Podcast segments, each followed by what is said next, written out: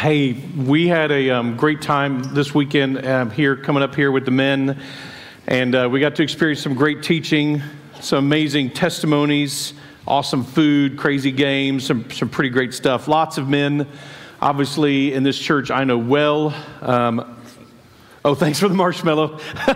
Speaking of crazy games, you don't want to know. All right, so the. Um, uh, lots of men that I know, and then also getting to get some know some new ones. Um, uh, and and part of if, if I look like I'm walking a little bit slower, uh, a little more stiffly, it's because we played about two hours of honeyball yesterday afternoon, and. Uh, uh, back there in the corner, breaking lamps and doing all kinds of fun stuff. And um, uh, I got to meet Sam and Ethan and Jacob. Um, at one point, we had kind of the, the dream team going there. Um, and then later, Sam was on the other team and figured out how to break my serve, which was a bummer. Um, and then meeting Phil, getting to hang out by the campfire. Uh, it, it, really was a sweet time. Guys, it's probably going, just, just assume, about this time next year, somewhere around the end of January in 2025. Um, will be the next men's retreat. I would say mark it on your calendar um, and don't miss it. Um, and then the women's retreat coming up. By the way, I got lo- I loved looking at the. I, I, think, if am I right, the theme for the ladies for the women's retreat is a place where I belong. Is that the, isn't that the theme? That I think I saw up there? Yes. Anyway, yeah, the, the place where I belong. Uh, very cool. The men's was entitled Mission Ready. Um, they're saying the same thing, but don't get them confused. Like, don't. Uh, that's that's that's men's retreat versus women's retreat in, in a nutshell, right there. Pretty pretty awesome stuff. So again, sign up for that, be a part of that. And just as a side note, periodically, especially when it hits on the day, we like to draw attention to people's anniversaries that you go like, oh, they've made it that long. We ought to, I ought to get lunch with them and find out how. Um, but Ken and Linda Bates, I think Linda's back in the back somewhere. Wave at me, Linda. They've been married 57 years today. So that's special. um, all right, so um, so we're, we are just really going into the book of Luke. Um, next stages as we continue to dive in. Luke, if you'll remember, we heard some of the um, some from Paul, a little bit of the basics. We've done it a little bit in a weird order because we did Luke chapter one and into Luke chapter two during Advent and then Christmas Eve. and, um, uh, and, and then last week, Paul kind of did an overview. After we did that, Paul did an overview, a little bit of Luke and some of the basic things and the themes. Sorry, a man like us uh, Luke was a Gentile convert, like most of us. Um, he was a great researcher, like we often are here in the West. We like to get the facts and get the details. Um, and a man who actually, not just a researcher, again, don't picture just some academic sitting in a room with a little candle and a quill and just writing, but in fact, uh, a man of God who traveled around his world um, as a missionary, teaching people about this new good news from Jesus Christ, a good uh, godly man. And that's hopefully that is true about us as well.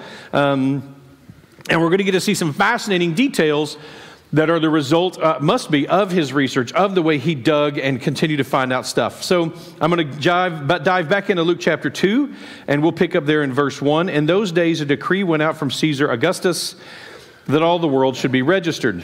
This was the first registration when Quirinius was governor of Syria, and all went to be registered each to his own town. Now, we, we unpacked this in detail on Christmas Eve. If you've got questions about it, um, I recommend going and listening to that first, and then feel free to reach out. But uh, um, it's key to know that Luke is anchoring the life of Jesus Christ in real time and space.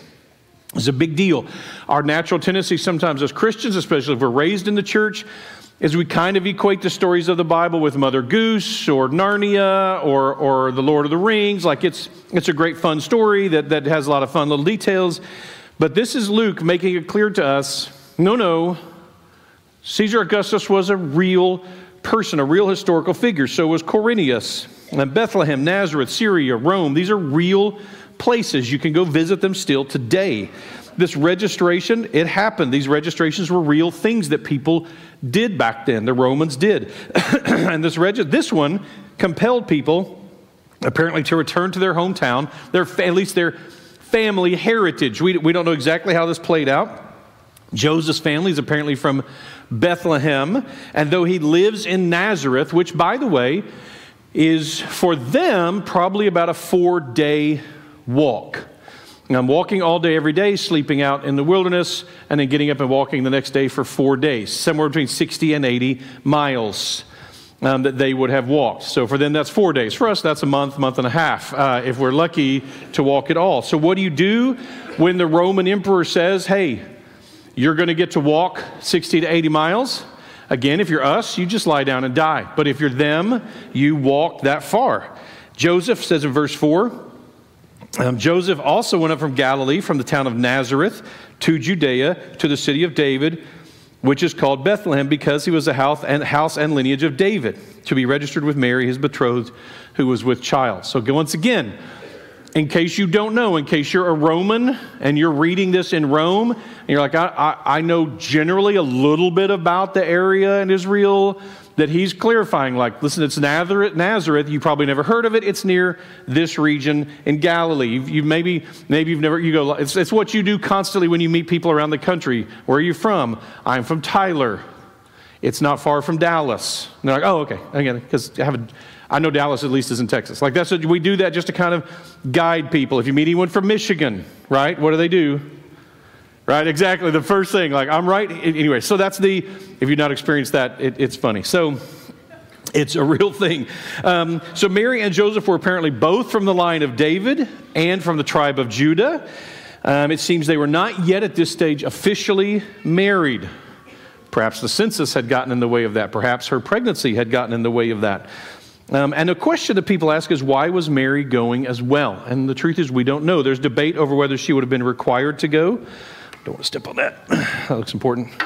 Um, and so, why did she go? So, er, perhaps it was because her family, which just like Joseph's was in the line of David, was from Bethlehem. We do know that. Um, and that probably, by the way, seemed important now. I think how important it would be for Mary to get in writing documented that this child she's carrying is in the line of David. That suddenly became very, very important, probably to her. That, in fact, that it was that her line was also in the line of David's, not just Joseph's. That might have suddenly seemed very important to her since she was, after all, carrying the heir to the throne of David. Um, possibly she had to go because her family was also from there. That's a possibility. But also, a really real possibility is that she just wants to get out of Nazareth. There's a real good reason to think that for the last six to nine months of her life, she has been treated as an outcast. We know that, that from other passages we're going to see that, that Jesus was presumed by the people of Nazareth to be the child of Joseph. So, this whole conceived by the Holy Spirit story, that was not flying with the people of Nazareth. They didn't buy it.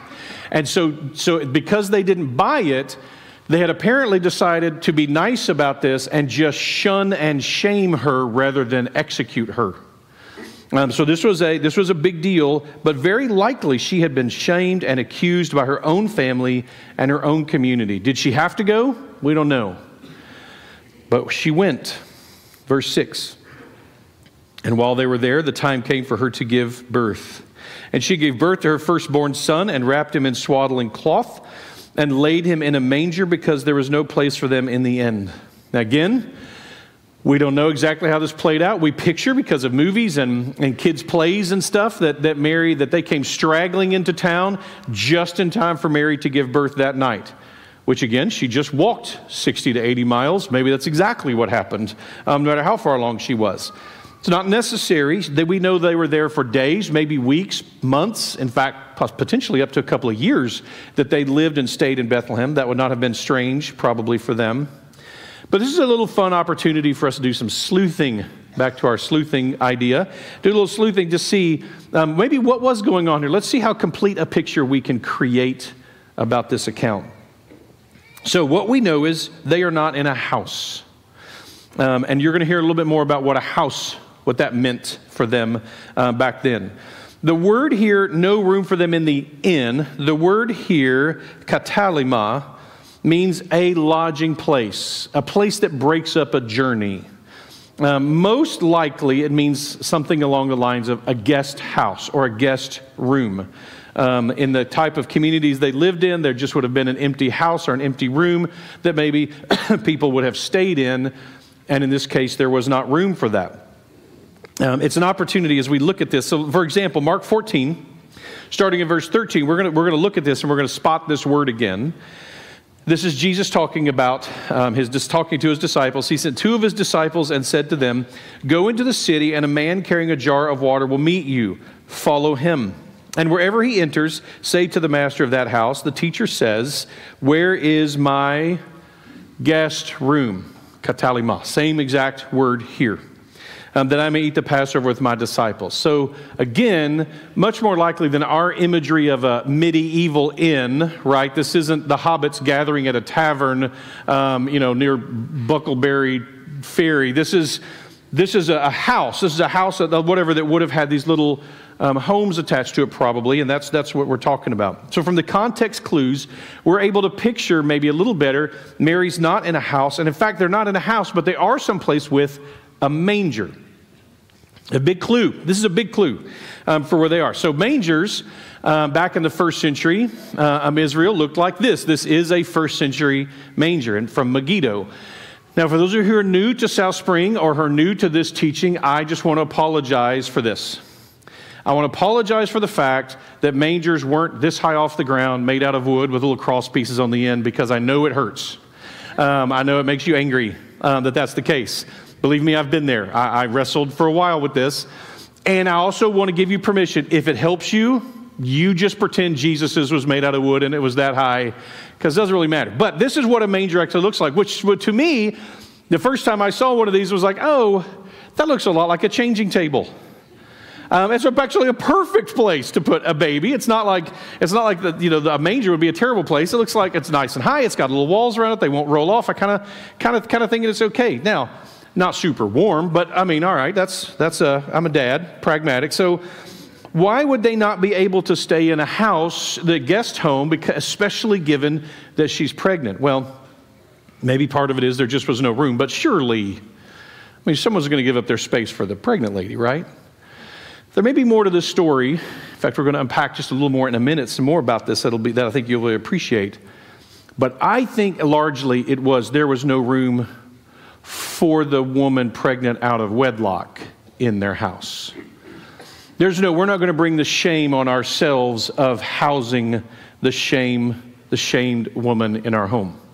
Um, we don't need that kind of shame added onto us. Her family's from Bethlehem too it's likely that no one wanted to include her or her shame or his shame in their family system. That's what shame means. If you've ever felt the feeling of shame, the feeling of shame is because of what I've done, I'm no longer worthy to be in normal society.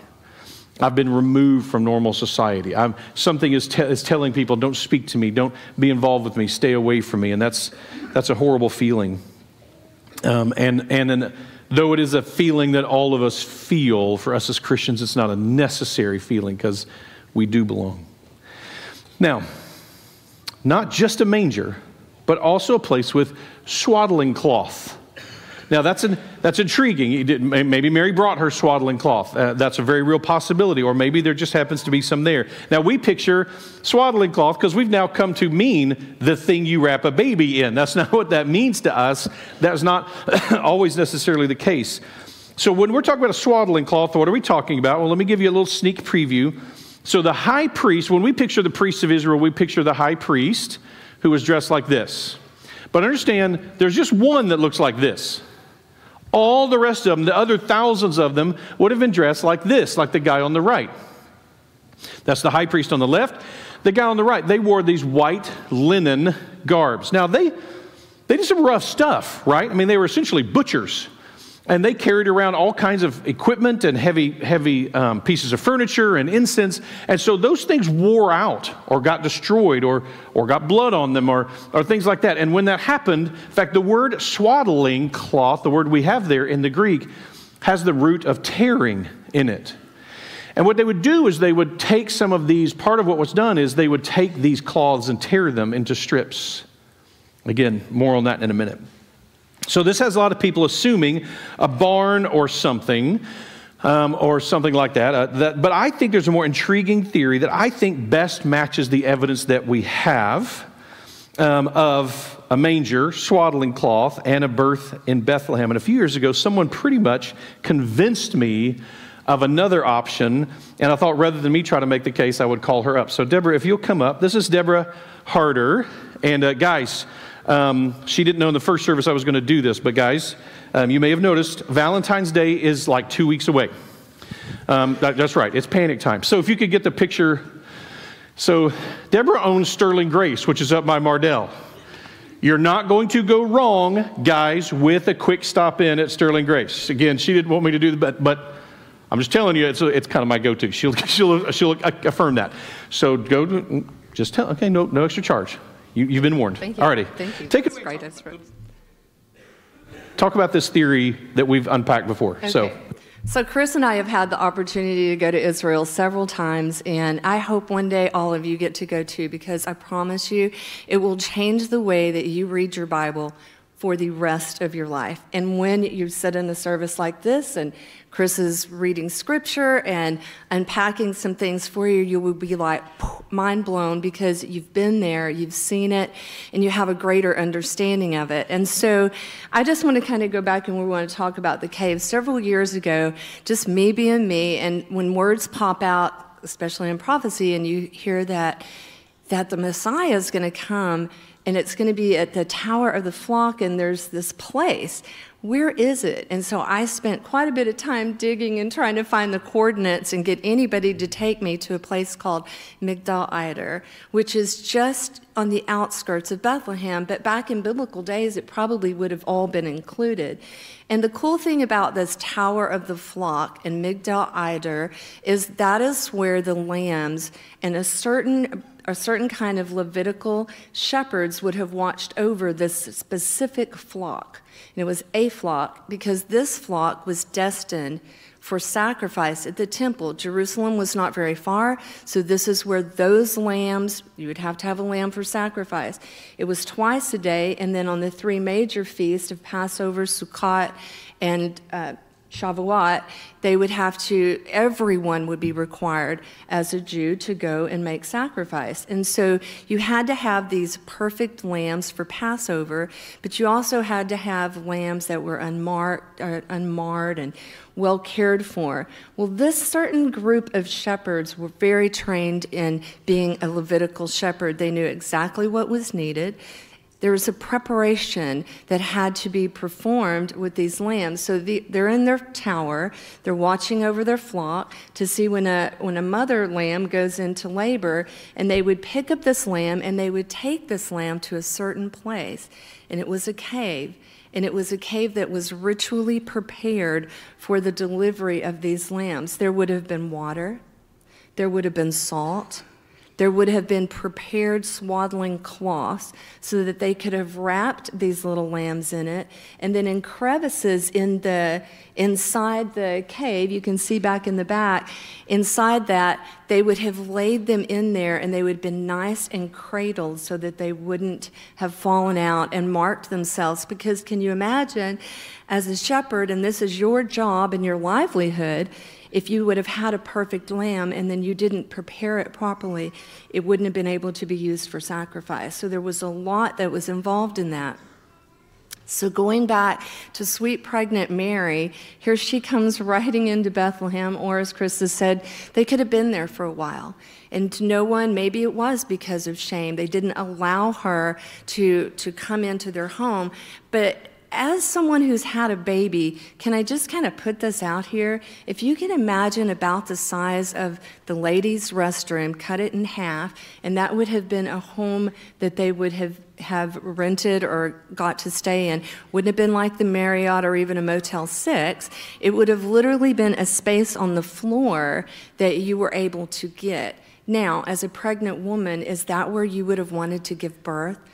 With tons of other people, maybe 10, 15 other people, everybody crowded in, and you've got a little space? Or does it make a little bit more sense that possibly a cave prepared for such as that? Would that be it? Possibly. And that's what Chris and I got to witness and experience. And this is one of the caves. We don't know if this is the cave. We want to think it's the cave. It feels like the cave when we're singing Away in a Manger, especially when it's pitch black in there. But can you just imagine there's sheep in there having their, their little lambs? There's these shepherds who know how to deliver the lambs and prepare them. What a beautiful, secluded, private place for Mary to give birth to the Messiah and then to have the swaddling cloth. We know that the scripture also tells us that when Mary had conceived, um, her, her, her cousin Elizabeth was also pregnant. So Mary went to go and visit Elizabeth. Well, Elizabeth's husband was Zacharias. Zacharias had served what probably was a back to back time um, in the temple. He would have served in the eighth month, which would have been his allotted time. And then when there was the feast, they were all required to serve. So can you imagine what his garment would have looked like? So when he returned home, that garment would have been too soiled to be used in, in the holy service again. So it would have been shredded up and it would have been used either for the wick to burn in the menorah, which is the light of the world, too, or it would have been used to wrap these little sheep that were being used for sacrifice. It gives us such a beautiful picture of what that could have been. So I think, as a, as a mother, as a woman, I think if a pregnant woman had come to my home and stayed with me when she left, we would wanted to shower her with gifts. Can you just imagine that Elizabeth had this robe, had it already shredded, and that's what she gifted Mary with to take back, to go back and to have for Jesus to have wrapped him in, and even the thought that John would have been swaddled in the very same clothes that Zacharias would worn. What a beautiful and incredible picture that would have been. And so, um, like I said, Chris and I have had incredible opportunities to do that. I hope and pray that one day you all get to do that, and that you too would get to go to Israel, but continue to pray for Israel and all that's going on in Israel right now. Thank you, Deborah, so much. Yep. Thank you. All Excellent. Right. Thank you. Yep. Great job. Yeah, there's something very special about um, a mom uh, like Deborah sitting in that cave with us, explain, expressing this. That whole cave. Can you put the put the cave picture back up?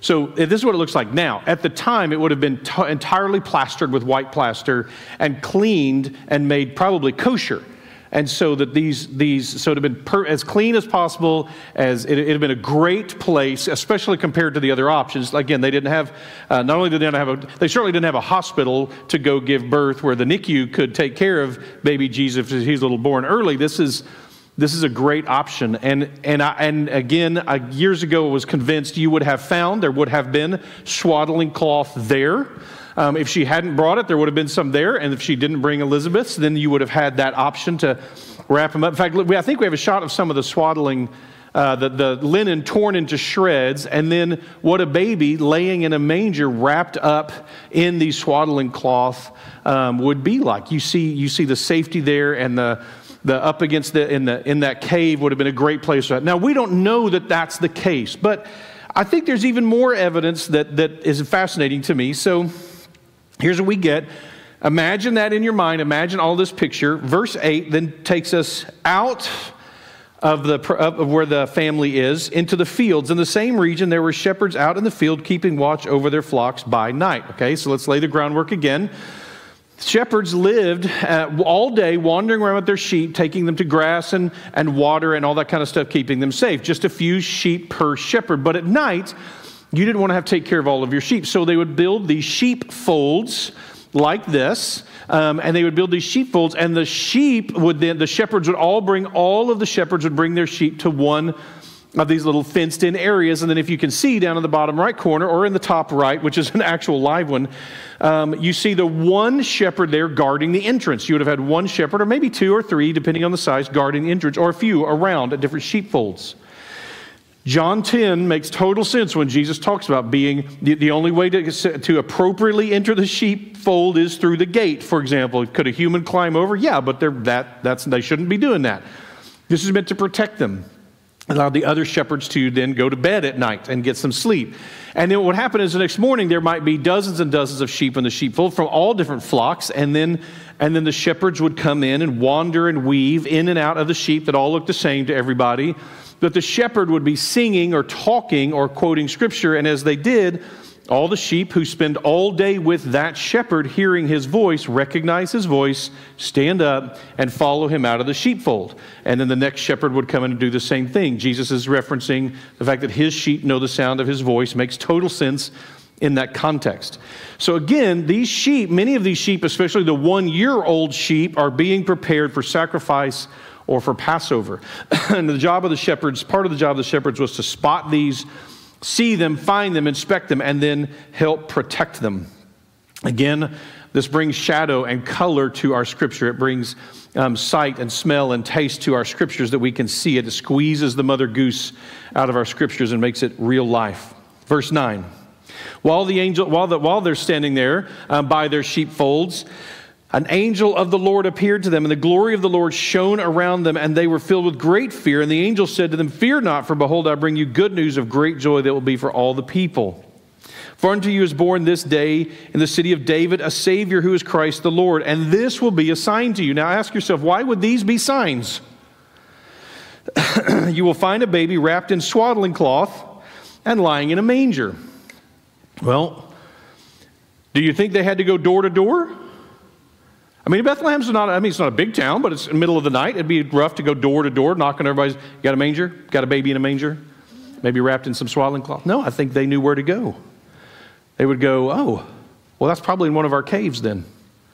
That's probably in one of the caves outside the city limits, right there, right there around there where we, where we keep the sheep. Maybe. I think that works very nicely. If it's not the case, it's fine, but but think something like that, they seem to know where to go. Maybe they were guided. And it seems clear that the angel intends for them to go check this baby out. She, the, the angel gives them a very clear path on how to get there. Now, for years, and Paul and I have talked about this every time we go this passage, I have always been intrigued by the fact that, the first, that one angel shows up by himself first.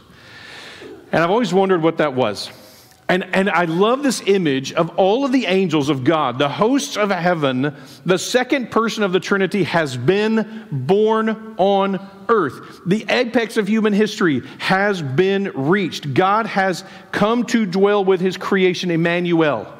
This is, this is a shocking moment. And you've got the angels are just bugging God the Father like crazy. Boss, we, we got to tell somebody. You got to let us go tell someone. Like this is, we can't just stand up here and I mean, all they're all jittery and ADD and like, come on, we got to. Who are we gonna? And and and God is saying like, just hold on a second. I'm going to let you go tell some shepherds so they can go check him out, confirm, you know, he's everything he's supposed to be. But they're like, come on, would you just? And then the God's like, okay, fine. And one of them is kind of cheating. He's like, bam, he's off, like as fast as possible, getting ahead of the rest of the group. He shows up to the shepherds and he's like, hey, don't be afraid. Got good news, great joy. And he goes as fast as he can, and he gets that message out, and that's what's just in time for all the rest of them, like, all of a sudden the sky is full of these heavenly hosts. This is the Marine Corps band. This is an army that shows up suddenly, filling the skies. But this is, this is the picture. This is a, listen to the language. For unto you is born this day in the city of David a Savior. And by the way, born a Savior. Not, hey, someday this guy's going to be the Savior. He is the Savior. This is who He is. He is the Savior, born a Savior, a deliverer, one who brings salvation, a rescuer. There are still those among the human race who deny that humans need rescuing. My assumption is that they must have never met a human. That's what I've got to assume. They, they don't know themselves, they don't know anybody else. If you've ever known any humans or spent any time with any of them or spending time inside of your own head, you probably came to the realization, I need help, right? And if and I know you need help, right? That's for sure. If I've ever acted with another one, someone needs to save us. We need a rescuer. We need a savior. And listen, I I love humans. I think humans are amazing. We are fearfully and wonderfully made. We are treasure. I'm such a people person. I love spending all day yesterday hanging around with all the guys. Like that is awesome to me. It is not, those aren't in contradiction with each other. That we need a Savior and that we're a, a pretty cool people at times, those aren't in contradiction. I, I think C.S. Lewis says it well when he describes being the son and daughters of Adam and Eve, being a human is, I'm paraphrasing here, is honor enough to raise the head of the lowliest beggar and is humility, humiliating enough to bow the neck of the greatest king. If you don't know that about us, I encourage you to get to know us better. Now, a Savior, not just any Savior, Savior, the Messiah, the Christ, the chosen one. We spent a lot of time with this with Samuel, the anointed one, the one chosen for this, the one you've been waiting for, the prophet and priest and king. That's who has been born today in Bethlehem. That's good news. And by the way, as king, he is the king. He is Lord. Kyrios, the King of kings, the Lord of lords the authority, the one who was promised to bring this to mankind. A couple of the commentaries reference the fact, and I love this, that they said uh, there just is no way to understand this reference to Lord without understanding that the angel is saying, Yahweh has come. Jehovah God has come. The creator of heaven and earth. God has come to live with us. He is Emmanuel.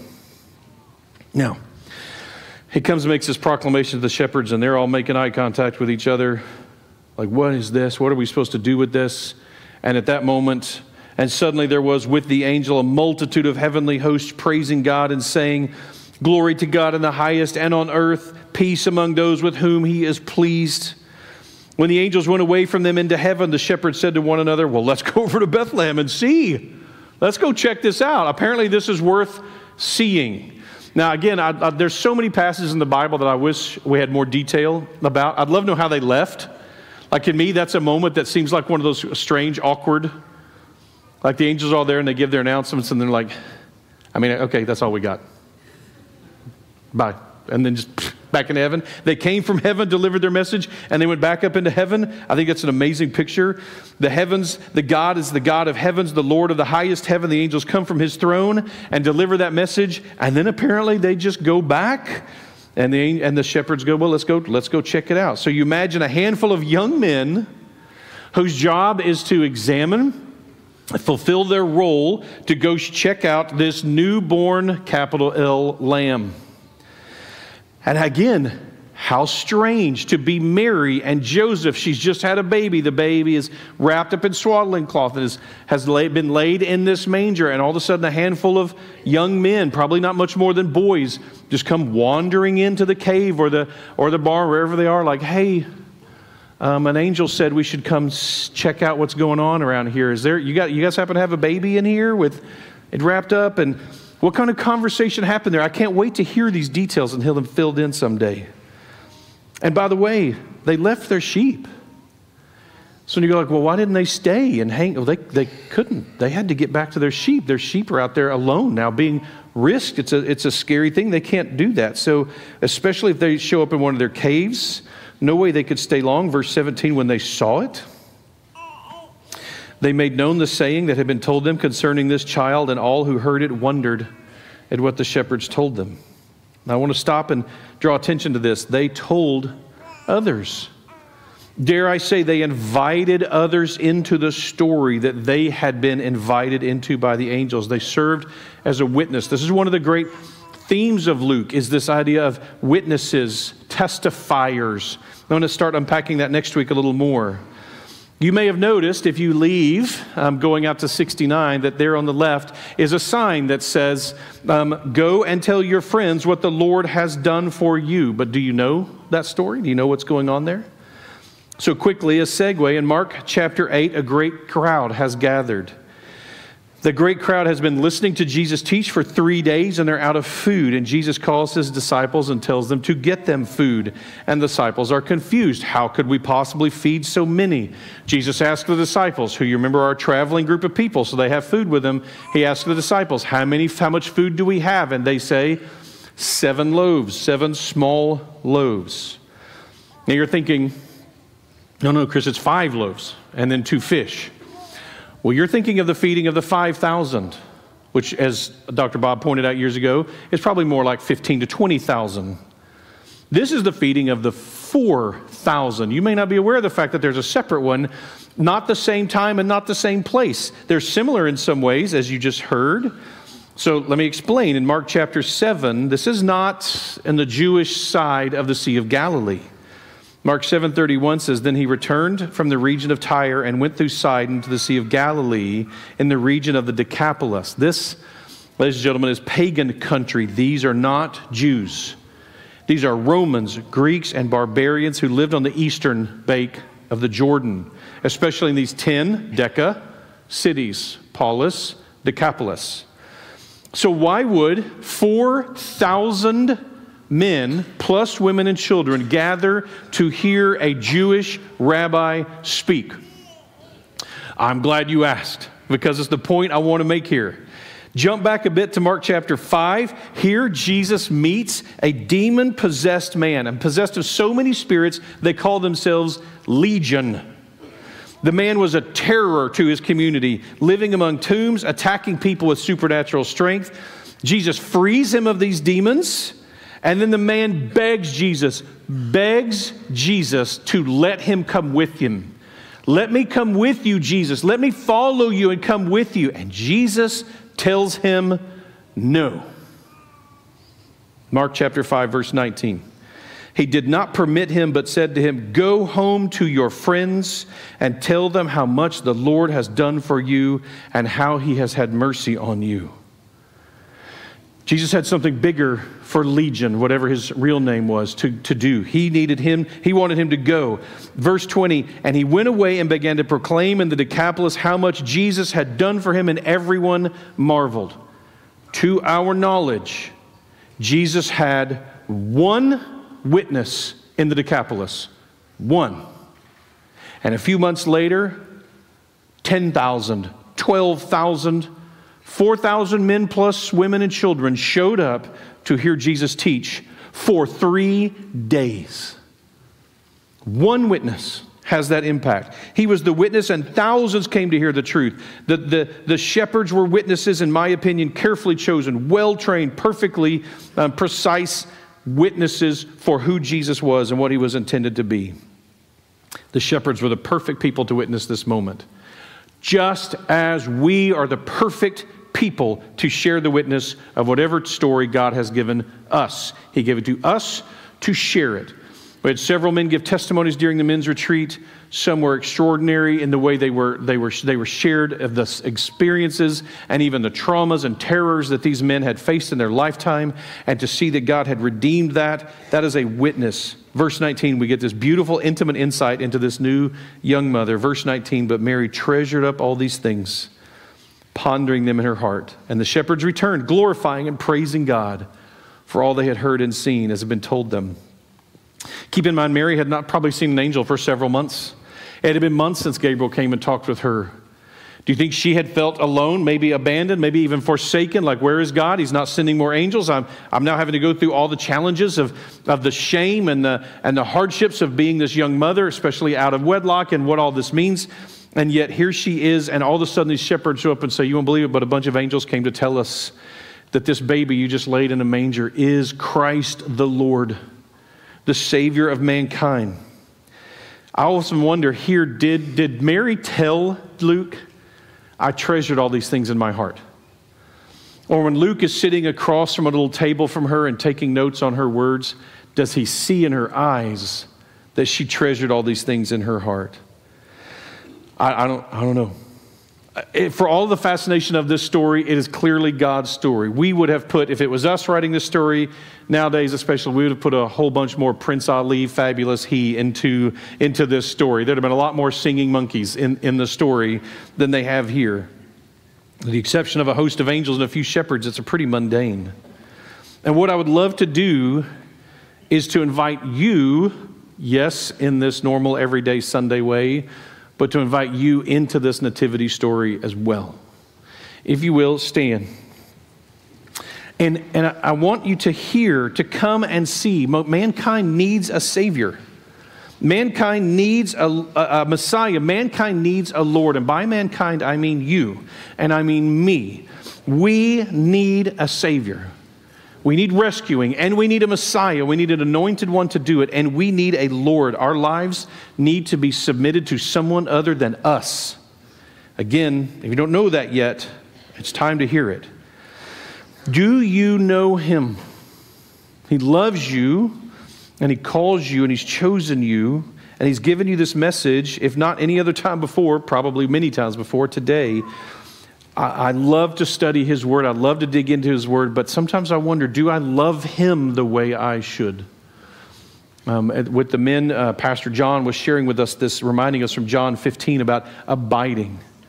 It's so easy for us to become about the things of God that we forget to engage with God.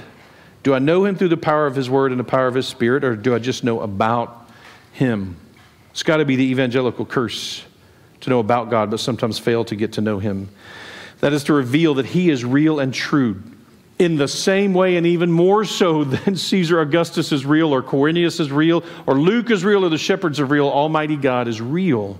He's not just a theology, not just a religion, a real being who has existed before time and space, who created all things. And I want you to get to know him more, and I want to know him more. So, if you don't know that Savior, I hope you'll come and let us talk with you about that and pray with you about that this morning, or with someone around you that you would have that conversation with them, maybe over lunch today. Um, if, you, if you need to pray about anything, in fact, we would love to talk with you, pray with you about anything at all up here, either up here in the front or in the corner. And then, of course, if you're ready to join um, our family, and we, we, we describe ourselves as a dysfunctional family. Uh, we, listen, we know that many people have been badly churched. Uh, many people have been traumatically churched or even unchurched. And you need to know that there's a place where we recognize we are broken too. And so when we refer to ourselves as dysfunctional family, we don't mean that we're some, some kind of toxic, abusive group of people um, that we're going to hang out with you. That's what we're admitting is we are flawed and we are broken. And you probably are too. And this is a place where you can find a home. And so if you've been through our welcome home process and you're ready to come and join that family, we'd love for you to come up and let us know about that this morning. Let me wrap up with these messages from the Apostle Paul to his student Timothy, his son in the faith from 1 Timothy chapter 1. And the grace of our Lord overflowed for me with the faith and love that are in Christ Jesus. The saying is trustworthy and deserving of full acceptance that Christ Jesus came into the world to save sinners, of whom I am the foremost. But I receive mercy for this reason that in me, as the foremost, Jesus Christ might display his perfect patience as an example to those who were to believe in him for eternal life. To the King of the ages, immortal, and invisible, the only God, be honor and glory forever and ever. Amen.